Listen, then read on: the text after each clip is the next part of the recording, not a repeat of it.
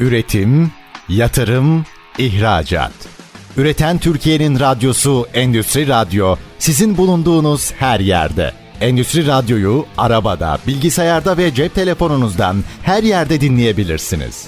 Endüstri Radyo.com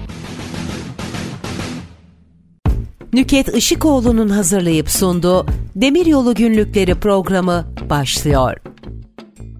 Demiryolu Günlükleri programından herkese merhaba. Her hafta demiryolu taşımacılığını, demiryolunu konuştuğumuz, birbirinden değerli konukları stüdyoda ağırladığımız programımızda bu haftada değerli bir stüdyo konuğumuz var. Kastamonu Entegre Tedarik Zinciri Lojistik Grup Müdürü Nail Tüzüner. Nail Bey hoş geldiniz. Hoş bulduk efendim. Çok teşekkür ederim. Çünkü genelde biz programımızda demiryolu taşımacılığı yapan e, bil fiil firmalarla işte e, sanayicisiyle falan görüşüyoruz ama siz demir yolunu kullanan, yükü olan demir yolunda bir müşterisisiniz. O yüzden bu sıfatla sizi konuk etmek ve sizin bakış açınızdan demir yolunu değerlendirmek bizim için de çok güzel olacak. Öncelikle sizi tanıyabilir miyiz Nal Bey? Tabii. Çok teşekkür ederim. Bizleri nazik davet ettiniz buraya. Ee, nazik davetiniz için öncelikle teşekkür ediyorum. Hem şahsım adına hem şirketim adına. İsmim Nail Tüzüler. Ben Karamürsel Kocaeli doğumluyum. Şu anda 58 yaşındayız belki ama uzun yıllardan beri yaklaşık 30 yıldan beri Kastamonu Entegre'de çalışıyorum. Kastamonu Entegre benim ikinci şirketim. Hı hı. Lisans eğitimimi istatistik üzerine aldım. Sonra şehir üniversitesinde yüksek lisans yaptım ve e, şu anda hala hazırda dediğiniz gibi Kastamonu Entegre'nin tedarik zinciri lojistik grup müdürlüğü bünyesinde çalışmaktayız. Yani sonuçta tabii ki bu e, yeni e, açılımlara, yeni bilgi e, öğrenme adına tabii ihtiyaç olarak ben hayatımda kendimi düstur edindim. Sürekli öğrenme ihtiyacım var, bitmez bu. Bu programda da inşallah anlatmaktan ziyade bir şeyler öğreneceğimi ümit ediyorum. Kısaca e, Kastamonu Entegre'den de e, bahsetmek icap. Lütfen. E, çünkü hem ülkemizin çok değerli kurumlarından bir tanesi tabii, e, Kastamonu Entegre'yi ve yaptığı işleri de tabii ki sizden dinlemek isteriz. Evet. Kastamonu Entegre e, 1937 yılında aslında Hayat Kimya olarak, Hayat Holding olarak bir kurulan bir şirket. Daha sonra 1969 yılında Kastamonu şehrinde yonga levha üretimiyle başlamış e, e, üretim hayatına. Şirket ismini Kastamonu şehrinden almış, şehirden almış ve biz şu anda Kastamonu ismini dünya markası yaptık. Evet. Bu anlamda e, önemli diye düşünüyorum. Sonra e, ilerleyen dönemlerde 80-90'lı yıllara geldiğimizde 94'e kadar ben zaten 94 Ekim giriştim şirkete. Gebze fabrikada e, başlamıştım işe. O yıllara kadar sadece tek lokasyonda Kastamonu'da yongalefa üreten bir şirket konumunda ama 90'lı yıllarda e, şirket yeni bir atılım yapıyor. İşte bir medefe üretimi e, tesisi e, kurmak ihtiyacı hasıl oluyor ve Gebze'de bu tesis hayata başlıyor. Yani benim görebildiğim, ben tabii 94'te girdiğim girişli olduğum için uzun yıllar şirketi görme ve izleme e, şansım da oldu. Bütün serencamı e, biliyorum şirketin.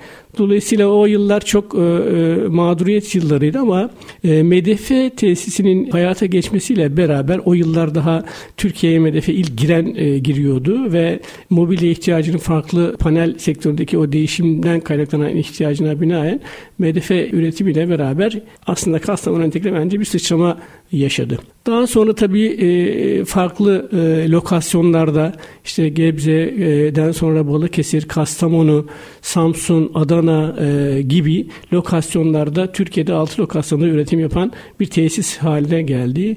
Yine 2000'li yıllardan sonra Romanya, Bulgaristan, İtalya, Bosna Hersek e, gibi e, ülkelerde de biz yatırım Rusya'da e, özellikle Rusya'da olmak üzere bu yurt dışında da 6 ülkede e, yatırım yaparak e, aslında bir global şirket hı hı. olma yolunda e, ilerledi Kastamonu Entegre. Şu anda bugün itibariyle baktığımız zaman e, globalde 7000'den fazla çalışanımız var günlük panel üretimiyle beraber yılda baktığımız zaman 7,5 milyon metreküp yıllık e, ağaç bazlı panel üretiyoruz. Sonuçta şirketin aslında e, şeyi ağaç bazlı panel üretmek. Yani ağaç bazlı panelden kastımız yonga lefa ve medefe, laminant parke, parlak ürünler gibi bir takım e, ürünlerimiz var. Üretimimizin yaklaşık %25'ini ihraç ediyoruz. Evet. Bu ciddi bir e, oran. Daha her geçen gün daha da artmasını ümit ediyoruz. Yaklaşık bunun parasal karşı 250 milyon e, dolardır. 100 ülkeden fazlaya ülkeye hı hı. ihracat yapıyoruz.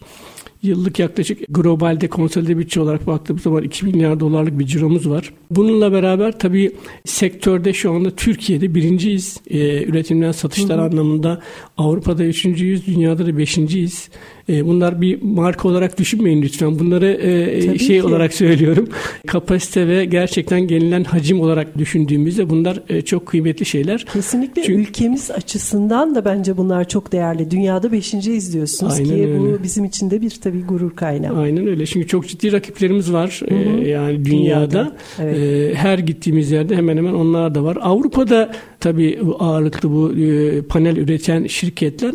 Biz de Avrupa'da olmayı arzu ettik. Genel müdürümüzün de CEO'muzun da görüşüyle, vizyonuyla İtalya'yı bu anlamda İtalya'ya önemsedik. Hı hı. Çünkü İtalya biliyorsunuz e, dünyada mobilya üretiminin e, merkezi sayılır. Designer anlamında, design anlamında. Dolayısıyla o bölgede de biz kendimiz olmak arzu ettik. İtalya şu anlamda da kıymetli. Biz normalde ham madde ihtiyacımız, ana ham maddemiz bizim yakacak odundur e, industrial wood diye geçer. Hı hı.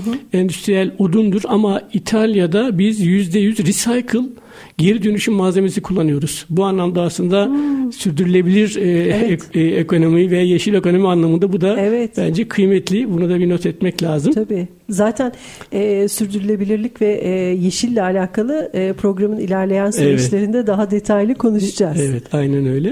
Hı hı. Yani biz günlük olarak baktığımız zaman dediğim gibi yani her gün 4500 e, konutun hemen hemen ihtiyacını karşılıyoruz. Nedir bu konut ihtiyacı? Evet. Az önce de bahsettiğim işte mesela konutların iç kapıları var. Hı hı. Bu iç kapıların e, ahşap kapıların kapı panellerini üretiyoruz. Bu Romanya tesislerimizde üretiyoruz. Hı hı.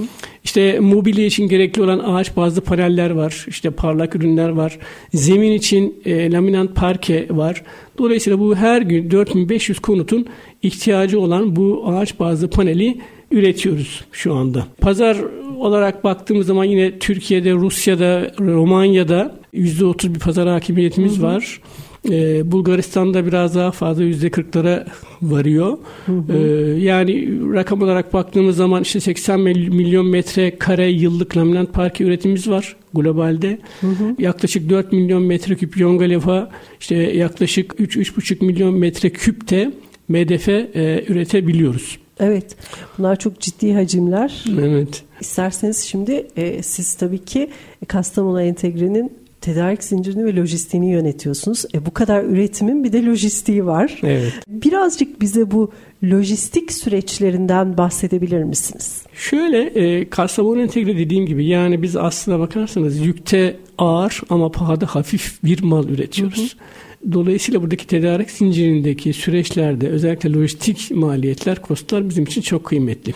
Yani bir konteyner, bir kırklık konteyneri düşünün. Bir hı hı. kırklık konteynera yaklaşık içine koyacağımız malın değeri 25-30 bin dolardır. Veya 20 bin dolar olan var, 10 bin hı hı. dolar da var. İçindeki katma değer ürüne göre bu hacim değişebilir. Ama bugün e, öyle maliyetlerle karşılaşabiliyoruz ki mesela CIS ülkelerine e, ihracatta tır ya da konteyner yani 10 bin doları geçen 15 bin dolara geçen lojistik maliyetler var. Nav, navlun evet. maliyetleri var. Şimdi düşünün içindeki mal bedeli kadar navlun ödüyorsunuz. Aynen. E, bunlar çok kıymetli. O yüzden bizim böyle çok küçük cost savinglerimiz bizim şirketin karlılığına çok ciddi etki ediyor. Dolayısıyla şirketin en tepe yönetiminden en aşağısına kadar sürekli herkesin ağzında lojistik vardır bizde. Evet. Ee, Bu arada şey tabii siz anlatırken ben tabii her şeyi demiryolu açısından düşündüğüm için hı. demiryoluna da çok uygun ürünler üretiyorsunuz. Yani hem yükte ağır, Aynen.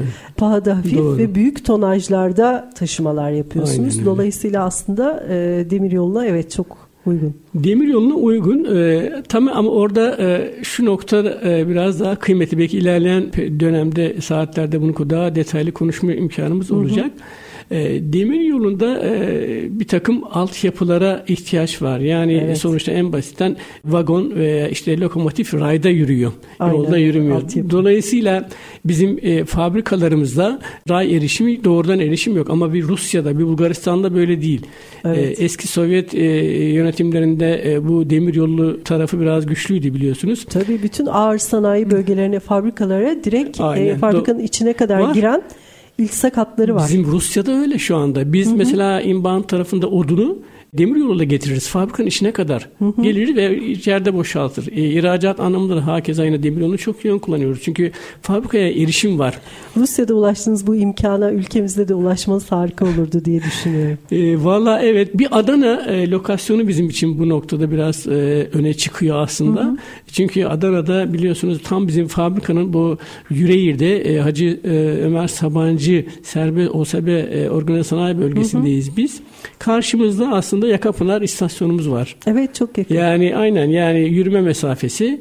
Orada e, aslında e, erişim anlamında e, epey yakın. Hatta biz e, ilk kurulduğunda Adana ben oraya gittim işte demir yolları oradaki bölge müdürüyle falan bir konuştuk. Hatta oraya bir ray e, erişimiyle alakalı bir takım çalışmalarımız oldu ama Oradaki o kavisler ve işte eğimler falan diye e, maliyetler yüksek çıktı. E, hı hı. E, yani araçla e, istasyona taşımak çok daha e, manidar oldu, anlamlı oldu. Dolayısıyla hı hı. ama Adana bölgesinde, Adana lokasyonumuzda bizim e, demiryolu imkanlarımız çok fazla. Evet. E, onu orada kullanma imkanımız var. Ama dediğim gibi yani demir yolu tek başına sadece demir yolu erişimi e, yeterli değil. Tabii e, bildiğiniz gibi e, yükü biz e, vagonlarla taşıyoruz. Yani e, vagon tedariği konusu e, çok daha öne çıkıyor tabii. Dolayısıyla bu vagon tedariğinde e, bir takım şeyler iyileştirmeler evet. ve geliştirmeler olursa belki Zaten biraz ben bunu programın ilerleyen sürelerinde daha detaylı sormak evet. istiyorum. Siz bu arada lojistik süreçleri anlatıyordunuz. Ben tabii e, araya girdim. Evet, araya Aslında girdik. o akışı da evet, bozmayayım. Bozmayalım. Lütfen kaldığınız yerden siz tamam. Nail Bey buyurun. Peki şimdi şöyle dediğim gibi yani sonuçta biz ağaç bazlı panel üretiyoruz. Ha, ham madde tarafında ihtiyacımız olan nedir?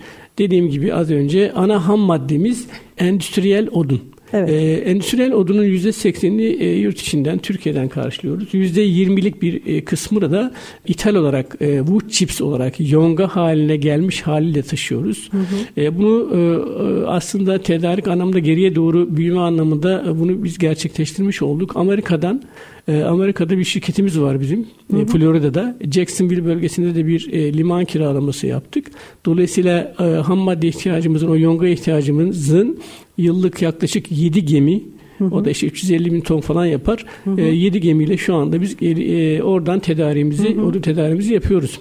Yani oradaki satıcı yine biziz. Tedarikçi hı hı. KUSA, Kastamonu Entegre USA diye firm, firmamız var. Limanı da kiraladık. Liman da kendimize ait gibi düşünebilirsiniz. Hı hı. E, ilaveten e, bunu yonga, yongayı taşıyan e, özel dizayn gemiler vardır. Wood Chips Carrier diye adı geçer e, yaklaşık 40-40 bin tonda e, taşıma yapar. E, bu anlamda bu gemiyi de sahibiz biz. E, kendi bünyemizde Kastamonu Entegre Mühendisliği Fiber Marine Denizcilik şirketimiz var. Hı hı. Bu denizcilik şirketimizin içerisinde de işte bir tane bu Chips Carrier yaklaşık 42 bin ton taşıyan iki tane 30 binlik size gemilerimiz var. Bunun yanında 10 e, bin e, metreküplük bir ihracata ve e, daha çok yönelik bir gemi daha planlıyoruz. Dolayısıyla bu gemilerin işletimi, oradaki gemi personelinin tedariği, yük bulma falan tüm organizasyonu hepsi kendimize ait. Bu anlamda da bir lojistik firması sıfatını da taşıyoruz aslına bakarsanız. Evet gerçekten öyle. Yani siz limanı bile kiralamışsınız yani Amerika'da. Evet. Bütün organizasyon gerçekten tabii ki zaten büyük hacimli bu kadar büyük hacimli ürünlerin hem ham madde tedariği hem ürün şeklinde dağıtımı lojistik açısından da çok önemli süreçler gerektiriyor. Hı hı. Şimdi e, şöyle yapalım isterseniz bir reklam arasına gidelim. Tabii. Reklamdan sonra kaldığımız yerden devam edelim. Tamam peki. Üretim, yatırım, ihracat. Üreten Türkiye'nin radyosu Endüstri Radyo sizin bulunduğunuz her yerde. Endüstri Radyo'yu arabada, bilgisayarda ve cep telefonunuzdan her yerde dinleyebilirsiniz. Endüstri Radyo.com Demiryolu Günlükleri programına kaldığımız yerden devam ediyoruz. Stüdyo konuğumuz Kastamonu Entegre Tedarik Zinciri Lojistik Grup Müdürü Nail Tüzüner. Nail Bey, evet lojistik süreçlerden bahsediyorduk. Buyurun kaldığımız yerden devam edelim sohbetimize. Evet, teşekkür ederim. Şimdi Nüket Hanım aslında tabii lojistik kavramı, tedarik zinciri kavramı son dönemlerde epey bir gelişiyor. Bizim şirketimizin faaliyeti e, ve süreçleri açısından da aslında bu anlamda yaptığımız işler çok büyük, hacimli işlerimiz. Birinci bölümde aktardığım gibi ham madde ihtiyaçlarımız bizim ağırlık dökme yüklerimiz. Evet. Ve e, ton tonajı çok yüksek hacimli ihtiyaçlarımız var. Ham madde ihtiyaçlarımız var. Ana ham maddemiz dediğim gibi e, endüstriyel odundu. İşte yongaydı. Yon, odunun parçalanmış hali, cips hali, yonga haliydi. Yonga olarak tedarik ediyoruz. Odun olarak tedarik ediyoruz. Ana ham maddelerimizden diğeri bu panel üretiminde kullandığımız tutkalla ihtiyacımız var. Hmm. Yani tesislerimiz aslında bizim hepsi entegre tesistir. Odun bir taraftan girer, bir taraftan da mamul olarak çıkar. Sonuçta ürettiğimiz mamul tabii e, bir e, finish product değil. Yani hmm. son tüketiciye hitap etmiyor. Ara evet. mamul. Sonuçta biz aslında B2B bir şirketiz. Hmm. Yani dolayısıyla ara mamul ürettiğimiz için yine böyle mobilyacılara ve designerlara daha çok hitap ettiğimiz için bir ara mamul üreticisiyiz. Sonuçta ağaç bazlı panel üretmek için çok ciddi ham madde ihtiyacımız var. Dediğim gibi yakacak odunun dışında ana ham maddemiz üre. Üre bildiğimiz bu tarımda kullanılan üredir aslında ama bunu sanayide kullanılanı biz getiriyoruz ve e, yüzde yüz ithal ediyoruz. Ağırlık hep ithal. Bir de X saç getirir ama o da ithal eder. Yani Türkiye'de üre üretilmez. ithal edilir. Diğer bir e, ana ham maddemiz metil alkoldür, metanoldür. Yine tutkal imalatında kullandığımız bir ürün bu. Metil alkol de yanıcı parlayıcı bir üründür. Evet. Tehlikeli madde sınıfındadır. Bunu da yine Rusya'dan ve Mısır'dan gibi e, farklı e, ülkelerden e, ithal ederiz. Yine böyle büyük tankerlerle e, 5 bin tonluk, 10 bin tonluk tankerlerle getiririz. Üreyi de hakeza yine 5 bin ve 10 bin tonluk büyük dökme konvansiyonel gemilerle getiririz. Sonuçta dediğim gibi yani e, Gebze, Kastamonu, Adana e, ve Balıkesir. Bu dört ana lokasyonda e, bu üretim tesislerimiz var tabii bizim. Samsun ve Tarsus'ta tutkal ihtiyaçlarını bu tesislerden e, temin ediyorlar. Buralara gelmesi gerekiyor. Limana e, gelir. İşte her aslında Marmara'da kullandığımız limanlar, e, Dilovası bölgesindeki limanlar, işte Balıkesir'de e, Dikili, Bandırma Limanı, e, aşağı güneyde e, Toros Limanı'nı kullanırız yoğun bir şekilde. Kastamonu içinde yine İnebolu Limanı'nı kullanırız. Hı. Orada biraz daha özellenecek olursak tabii o e, metil alkolün depolanması e, limanda olmak gerek olması gerekiyor. Evet ben de onu soracaktım çünkü tehlikeli madde taşımacılığı Aynen. tamamen farklı prosedürü olan e, her detayı ayrı planlanan bir süreç. Doğru. Su panan yapamıyoruz onu. E, dolayısıyla sahillerde liman e, sahasında bir sahil tank olması lazım ve bu sahil tankının da antrepo hüviyetinde olması lazım. Hı hı. Bu tarz şeylerde mesela İnebolu'da bizim bu sahil tanklarımız biz kendimiz kurduk. O zaman belediyeye aitti liman işletmesi. Ankara'da yaklaşık 11 kurumdan izin alarak çok uzun bir e, meşakkatli bir süreçti ama sonuçta kurduk. Hı hı. Dolayısıyla oraya e, getirerek e, metanol gemilerini oradan e, İnebolu'dan buradan yaklaşık 90 kilometre 100 kilometre mesafede Kastamonu'ya e, fabrikaya ulaştırıyorduk. Ama daha önce ne yapıyorduk? Limaş'ta işte Yeniköy Gölcük'teki tesislere getiriyorduk daha önce gibidir. Ondan sonra 350-400 kilometre Kastamonu'ya karayolundan gitmek durumunda kalırdı. Evet. Bu da bir ciddi süreç hem e, maliyet anlamında hem tehlikeli mal Tabii. taşıma riski ortada. Allah korusun bir kaza olsa Tabii. yanıcı parlayıcı e, ciddi e, şeylerle karşılaşabiliriz. Hı hı. Dediğim gibi yani e, buradan özetlemek gerekirse aslında ithalat inbound tarafındaki taşıma modlarında biz her türlü taşıma modunu kullanıyoruz. Evet. Dediğim gibi ürünün cinsine bağlı olmak üzere yaklaşık %70 oranında konvansiyonel gemileri kullanırız. Hı hı. E, yüzde yaklaşık 27-30 civarında e, oranımız e, konteyneri kullanırız. Ee, yüzde üç gibi, iki gibi e, intermodal var. Yine yüzde iki, üç gibi e, vagon, tren yolu taşımamız var. Bu ithalat ve şeye göre değişebilir. Hı hı. 2022 ee, rakamlarına baktığımız zaman mesela ithalatta ton olarak baktığımız zaman yaklaşık 430 bin ton ithalat taşıması yapmışık. 430 bin. O çok büyük rakam. 430 bin tonun 412 bin tonunu gemiyle getirmiştik sadece. Hmm. Düşünün yani 55 gemiyle. Hmm. İşte e, tır tarafı 8 bin ton, konteyner tarafı biraz daha az ama ihracata baktığımız zaman ihracatta yaklaşık 360 bin ton yükümüzü e, yüzden fazla ülkeye ihraç etmişiz. Hmm. Bunu da yaparken e, ihracatta 40 gemiyle kullanmışık. Komple konvansiyonel gemide 40 gemiyle e, çıkmışık. Onu yaklaşık 200 bin tonunu 40 gemiyle göndermişik, ihraç etmişik. Yaklaşık 17 bin tonunu yine 760 tırla göndermişik. Vagon taşıması yaklaşık 13-15 bin ton e, bir vagon taşımamız var. Pardon o da, ne kadar deniz? 15 bin ton 15 gibi bin düşünün. Ton. 15 bin ton. O da 332 vagonla e, çıkmışık bunu. Hı hı. İhracatta konteyner taşımamız bizim ağırlıktadır. Çünkü uzak coğrafyalara konteyner çıkışlarımız var. 2022 6 bin konteyner gibi düşünebilirsiniz. 140 bin ton taşımışık 6 bin konteynerle. Ama 2023'te tabii bu gelişen ekonomiyle ve biz geçtiğimiz yıl çok ciddi yatırım yaptık e, Niket Hanım. Aslında e, yaklaşık 500 milyon dolarlık ilave yatırım yaptık. Nerelere yaptık? Balıkesir tesisimize e, yeni bir e, MDF tesisi kurduk. Orada MDF yoktu, Yongalefa vardı. MDF tesisi kurduk Balıkesir'e. Kastamonu'ya yine hakeza e, Yongalefa tesisi kurduk. E, Samsun tesislerimize ilave yatırım yaptık. Dolayısıyla bu 3 e, ana lokasyona yaklaşık 500 milyon dolarlık bir yatırım var. Dolayısıyla bu ilave yatırımlarla beraber kapasitelerimiz çok ciddi arttı. Bu e, resesyonla beraber Türkiye'de yaşanan bu ekonomik sıkıntılar hı hı. ve dünyada yaşanan resesyondan dolayı e, ciddi bir e, daralma yaşıyoruz şu anda aslına bakarsanız. E, satışlarımız iç piyasa anlamında epey bir düşüyor ve e, stokta stoklarımız her geçen gün artıyor. E, yani şu anda 500 bin metreküplere yaklaştık ki normalde bizim e, stoğumuz 350-400 e, bin metreküpleri geçmez. Ama 500 bin metreküplere geldik. Dolayısıyla bu artan kapasitelerle beraber iç piyasanın daralmasıyla beraber ihracatımız bizim artmak durumunda. Evet. Dediğim gibi bu sene biz 13 bin konteynerle kapatmayı düşünüyoruz ihracat anlamında. Hı hı. Tabii bu e, ihracatta çok e, kolay olmuyor malum ihracat tabii, şartları tabii. yani müşteriyi bulmak, memnun etmek ve hacimleri belli istenen seviyelere getirmek öyle çok e, kısa süreli bir hı hı. E, şey değil çalışma uzun e, süreli çalışma ve meşakkatli gayretler gerekiyor. Ciddi eforlar gerekiyor. Evet.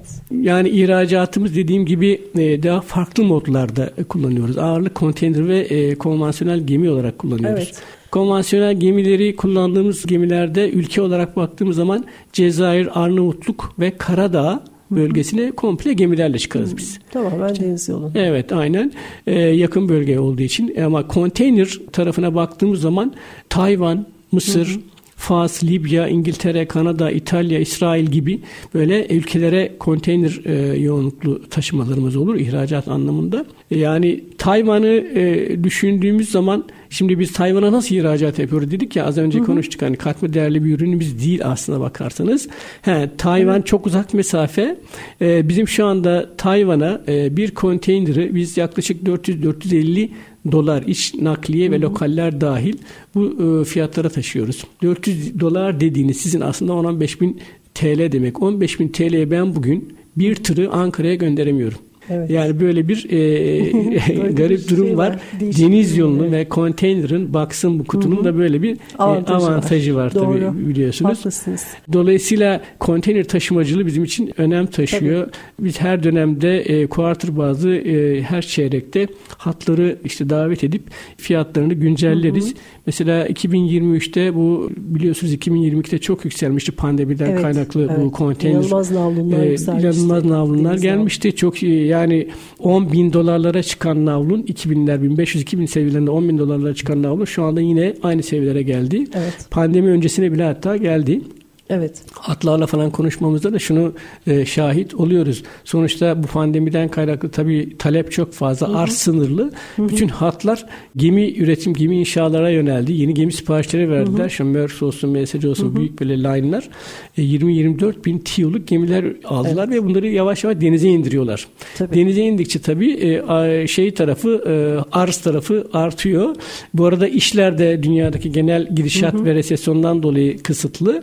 Öyle böyle bir fiyatlar geri gelme durumu oldu. Tabii ee, zaten bundan... e, kombine taşımacılık, intermodal taşımacılık, konteyner taşımacılığı sizin de söylediğiniz gibi e, artık çok farklı ve avantajlı hale geldi. Zaten hem Avrupa Birliği'nde hem de dünyada tamamen bu intermodal taşımacılığı ve konteynera e, hızlı bir dönüş var. Aslında o büyük gemilerde tabii ki daha çok konteyner taşıyan, daha büyük Aynen. draftı olan gemiler. Şimdi Evet çok hacimler büyük. Tabii demiryoluna geldiğimiz zaman aslında e, bu taşımaların içinde demiryolunun payını rakamlara verdiniz aşağı yukarı ama bir yerde not almışım yüzde üç diye bir yerde hı hı. işte 15 bin ton hı hı. E, 332 vagonluk bir hı hı. E, demiryolu taşıması var diye. Demiryolu taşımanızı genelde hangi güzergahlarda yapıyorsunuz Nail Bey? Yani yurt içi mi, uluslararası mı? Bu konuda biraz bilgi alabilir miyiz?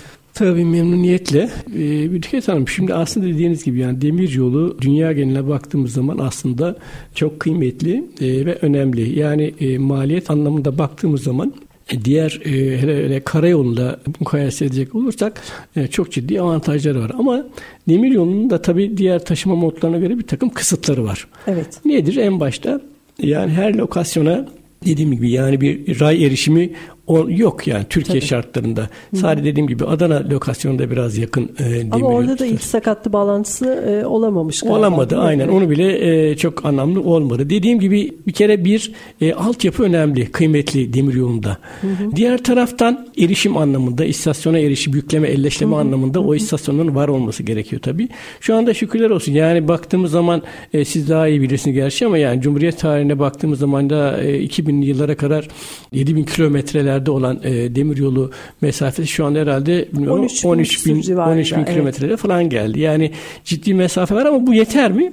Yetmez tabii. Daha da artması gerekiyor. Daha da bir takım altyapı hizmetlerinin artması gerekiyor. Hı hı.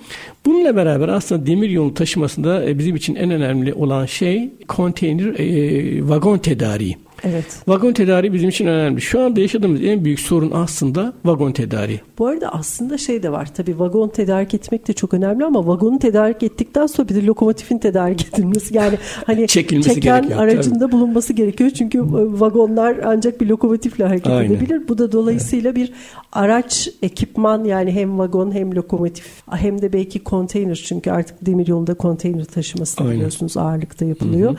Bunların hepsinin tabii tamamlanması gerekiyor gerekiyor. Vagon e, sıkıntısı önemli bir sorun. Hı hı. Ama lokomotif sıkıntısı da o da önemli. Doğru. Yani sonuçta vagonla lokomotif beraber düşünmek lazım dediğiniz gibi. Tabii.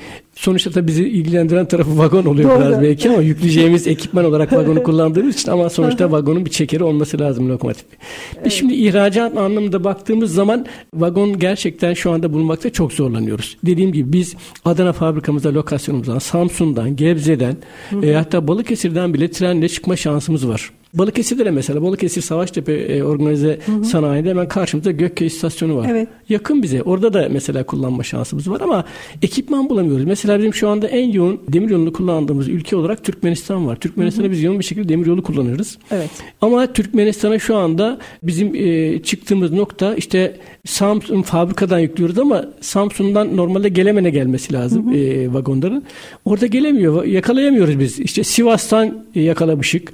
Gelemen Senden kısmen yakalamışız. Yakalamışız. Ha, yakalamışız diyorum. Yani e, şu anda biz nerede yakalarsak oraya gidiyoruz yani. Hiç problem yok. Karayoluyla bilen ben bir şekilde oraya e, şeyin malımı götürmeye razıyım. Yeter ki vagon olsun diyoruz yani. Evet. Siz yani diyorsunuz ki vagon olsa yani evet. istediğim altyapıyla evet. imkan olsa demiryolu taşıma oranım e, artar, artacak. Artar yani ben müşterinin isteklerini karşılayamıyorum. Yani müşteri şikayetleri yaşıyoruz evet. bu anlamda yani. Eskişehir'den bile biz ben şeyden Gebze'den Eskişehir'e mal taşıyorum ya. Hı hı. Niye Eskişehir'de orada vagon e, bulduğu var diyor mesela tedarikçimiz. Aman evet. kaçırmayalım diyoruz. Hemen atıyoruz e, tırlara, kamyonlara. Eskişehir'e gidiyoruz yani. Bu anlamda e, bu noktada maalesef vagon tedariği e, işte e, sıkıntılı. E, Van'ı ben mesela çok kullandım geçmişte. Hı hı. Mesela İran'a biz yoğun bir ihracat evet. yapıyorduk bu e, yaptırımlar öncesinde. Hı hı. Van'a çok gitme fırsatım da oldu. Hatta e, şeyden Tatvan'dan Van'a o feribot feribota da bir yolculuk maceramız evet. var. Yaklaşık bir 7-8 saatlik 9 saatlik bir yolculuk evet, yapmıştık. Ben Van Gölü'nün o kadar yani haritada evet gözüküyor ama o kadar karşıdan karşıya geçmesinin uzun süreceğini ve bu kadar büyük olduğunu e, o e, feribot e, seferleriyle ilgili bir çalışma yapmadan önce bilmiyordum Bilmiyorum, açıkçası. Doğru. Orası evet. Van deniz olarak görüyorlar tabii, onlar. Göl deniz. demiyorlar tabii gibi. aynen deniz evet. olarak düşünüyorlar. Tabii biz o İran'a yaptığımız ihracat döneminde e, bundan işte 5 yıl önce falan o feribottan dolayı feribot geçişlerinde tıkanma o yaşadığımız e, dönemlerde biz Tatvan Van'ı karadan bypass ettik. Ee, yani e, Tatvan'a götürüyorduk buradan vagonları oradan tırlara aktarıp karadan e, Van'a geçip Van'da yükleyip tekrar vagonlara Evet o da çok enteresan bir konu. Aslında onu birazcık daha detaylı konuşmak istiyorum. Şimdi müsaadenizle kısa bir reklam arasına gidelim. Sonra kaldığımız Tamam. yerden devam. Peki. Üretim, yatırım, ihracat. Üreten Türkiye'nin radyosu Endüstri Radyo sizin bulunduğunuz her yerde. Endüstri Radyo'yu arabada, bilgisayarda ve cep telefonunuzdan her yerde dinleyebilirsiniz. Endüstriradyo.com ST Endüstri Radyo'da Demiryolu Günlükleri kaldığımız yerden devam ediyor. Stüdyo konuğumuz Kastamonu Entegre Tedarik Zinciri Lojistik Grup Müdürü Nail Tüzüner. Evet Nail Bey, Van Gölü geçişlerinden bahsediyorduk. De- e, tam orada kalmıştık. Siz Evet. e, demir yoluyla e, Van'a kadar gelip ondan sonra gölün çevresine ka- e, bir aktarma yapıp karayoluyla e, ulaşıp Tatvan'dan Tatvan'dan devam edişinizi anlatıyordunuz. E, aslında e, Van Gölü bizim demiryolu taşımacılığımızın e, tabii orada feribota yükleniyor. Tabii orada uzun feribot kuyrukları oluyor, Evet, sıralar evet, oluyor. evet. Feribotlar karşıya gidiyor, geliyor. Dolayısıyla aslında lojistik zincirinde bir şeye sebep oluyor, yavaşlamaya sebep Yavaşlıyor. oluyor. Evet buyurun söz sizde. Doğru. Yani orada geçmişe yaşadığımız tecrübeleri ben aktardım. Yine de e, söylemeye çalışayım. Aslında e, dediğiniz gibi yani o Van Gölü geçişi tabii coğrafi konum itibariyle e, demiryoluna devam etmek herhalde çok maliyetli olduğu için yine gölü geçmek e, anlamında daha kolaylaştırıcı olmuş belki ama Orada e, iyileştirilmesi gereken şey bence feribotların hem e, yeni nesil olması hem de daha çok vagon alıp taşıyıp büyütmek. artması, hızlı sürelerin e, göl göl geçişlerinin hızlanması gibi e, şeylere e, ihtiyaç var. Şu anda yeni inşalar oldu zannedersem e, ama onlar da istenilen performansı yine hala yakalayamıyor. Dolayısıyla İran tabii şu anda son dönemde e, bu yaptırımlardan dolayı bizim İran e, pazarımız şu anda bitmiş durumda. Biz geçmişte ben de çok ziyaret etme imkanım olmuştu İran'da. E, yatırım yapmayı bile düşünüyorduk. Bizim tabii diğer kardeş kuruluşumuz Hayat Kimya'nın İran'da ciddi yatırımları var. Kastamonu Entegre olarak biz de oraya yatırım yapmayı düşünüyorduk. Tabii İran'da orman envali biraz kısıtlı ama hatta aşağı Bandar Abbas'a falan e, cips gemisiyle yon- e, oraya gelip oraya yonga indirmeyi bile planlamıştık.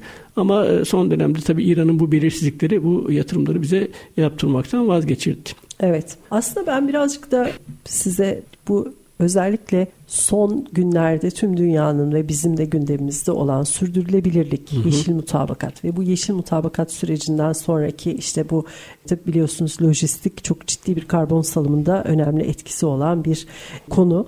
Siz bu konuda neler söylemek istersiniz? Yani sizin bu konudaki şirket politikalarınız nelerdir? Yaptığınız çalışmalar nelerdir? Doğru Nüket Hanım. Yani sonuçta yeşil mutabakat ve lojistik e, süreçleri bizim için de kıymetli. Sonuçta bizim şirketimiz de e, kurumsal bir şirket. E, bu kurumsallığına e, yakışır da bir takım e, faaliyetler, süreçleri bu yeşil endüstri, yeşil lojistik ve yeşil mutabakat çerçevesinde bir takım iyileştirme çalışmalarımız var. Yani şunu söyleyebilirim öncelikle sektörde yani ağaç bazlı panel sektöründe şu anda Türkiye'de e, sürdürülebilirlik raporu e, olan e, yapan e, ilk şirketiz biz. Bu anlamda e, ciddi çalışmalarımız var. Yani e, nedir onlar? İşte e, Kastamonu entegre olarak çevresel, ekonomik, sosyal katkı ve etkilerimizin bilinciyle de işte etik, şeffaf, adil ve hesap verili bir yönetim anlayışıyla beraber işte çevreye, sürdürülebilir orman yönetimi, efendim e, atık yönetimi, iklim değişikliğiyle mücadele enerji yönetimi, su yönetimi, enerji yönetimi gibi başlıklarda aslında e, çalışmalarımız var. Çevre anlamında baktığımız zaman e, işte çevre yönetim sistemleri ISO 14001 e, belgemiz var tüm lokasyonlarımız için. Sürdürülebilir orman e, yönetiminden biraz bahsetmek istiyorum. Aslında o Lütfen. bizim için de kıy- kıymetli. Ormanlardaki e, malum gençleştirme faaliyetlerinde ortaya çıkan e, aslında ağaçlar var. Biz normalde yanlış bir kanaat oluşabilir. Yani sonuçta biz işte ağaç bazlı e, panel üretiyoruz ama ihtiyacımız olan ham madde orman, envali, odun.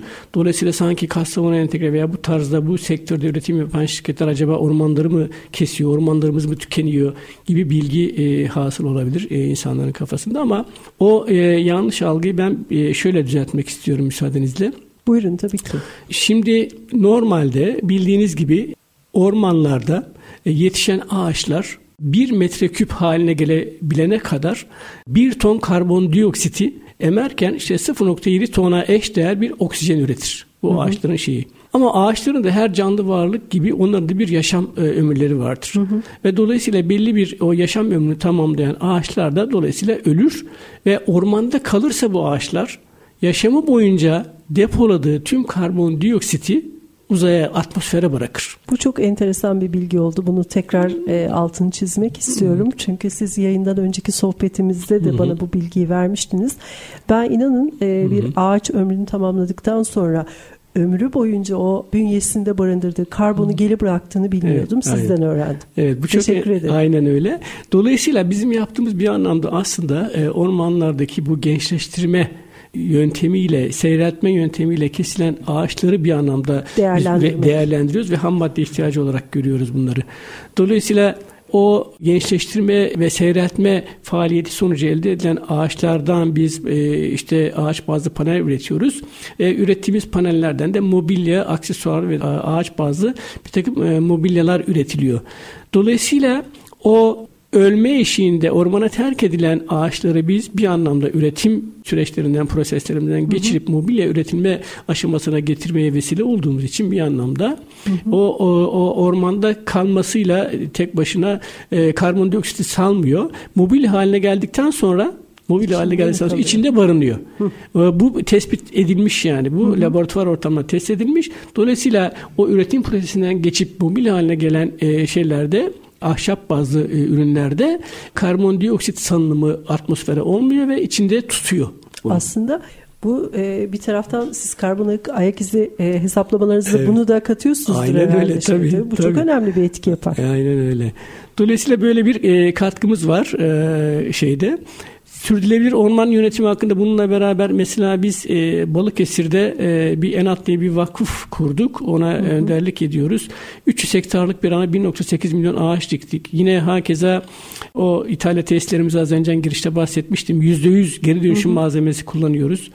İşte 2013 yılından bu yana e, FSC diye tarif et, e, bilinen Forest Stewardship e, Council e, sürdürülebilir orman yönetimi zincirine uygun üretim yapıyoruz. Yani bu zincir orman varlığının kesiminden başlıyor. Ağaç bazlı panel haline gelene kadar dağıtım ağı ve mobilyaya dönüşerek son kullanıcıya ulaşmasına kadar sürdürülebilir bir şekilde yönetildiğini ve bunun bağımsız bir kurul tarafından da denetlenip onaylandığını e, belgeleyebiliyoruz. Evet, tüm süreçlerde buna göre hareket ediyoruz. Aynen buna göre hareket evet. ediyoruz.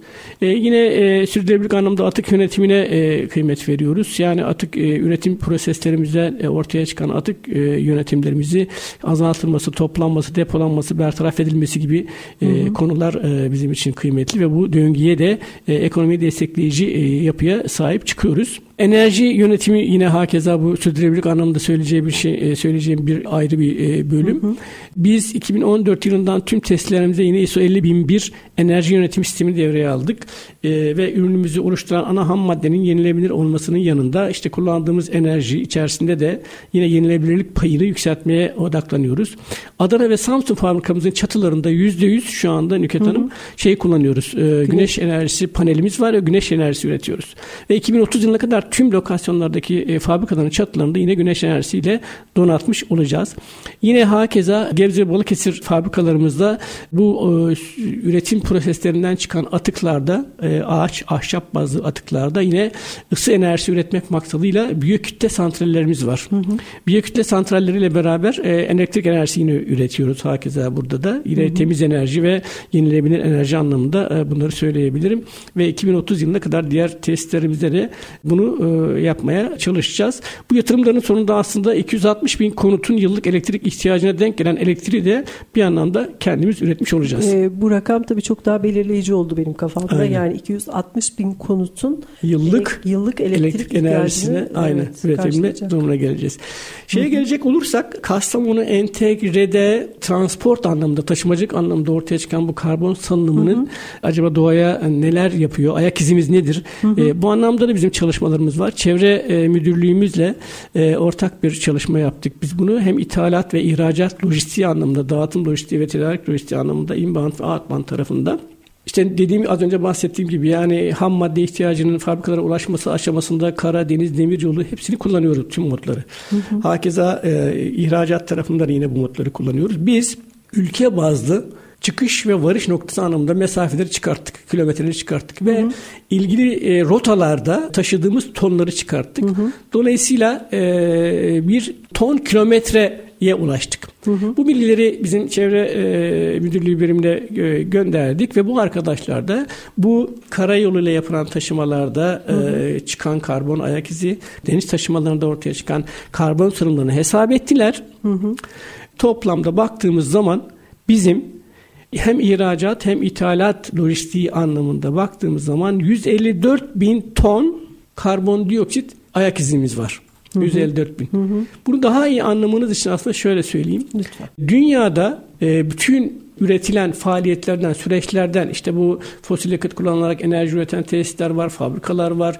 Efendim farklı farklı bir takım böyle enerji üreten, tüketen tesislerden karbon salınımı, uzaya salınan karbon salınımı 2022 rakamlarıyla yaklaşık bir 40 milyar metrik ton.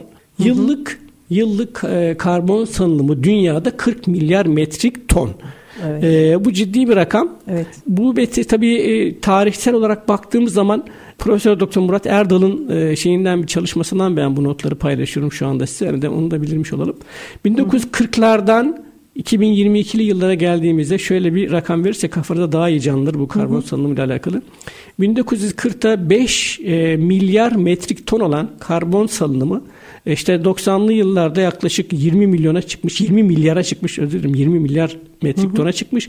Şu anda 2022 itibariyle baktığımız zaman yaklaşık 37 milyar 40 milyar metrik tona çıkmış. 6 katı değil mi? Aynen öyle. Altı yani e, seviyeye çıkmış. Tabii, aynen. Sanayinin gelişmesi. Sanayinin gelişmesi. Dediğim gibi bir takım e, ekonominin ve işte evet. e, teknolojiyle beraber, sanayi devrimiyle beraber tabii bu artık bu e, gelişen teknoloji ve ekonomiyle beraber bu süreçler e, hı hı. artıyor. Hı hı. Ama bu ciddi e, noktaya geldi. Yani şu anda evet. Avrupa Birliği'nin biliyorsunuz Yeşil Mutabakat çerçevesinde evet. e, bir takım e, anlaştığı, bir takım e, ortaya koyduğu kurallar var. Hı hı. Şimdi de Avrupa Birliği diyor ki e, bu e, dünyada üretilen oluşan bu karbon ayak izini biz 2000 işte 30 yıla kadar Evet. 30'a kadar %50 indireceğiz. Evet. 2050'de de, 50'de de tamamen bitireceğiz gibi bir e, hedefleri var.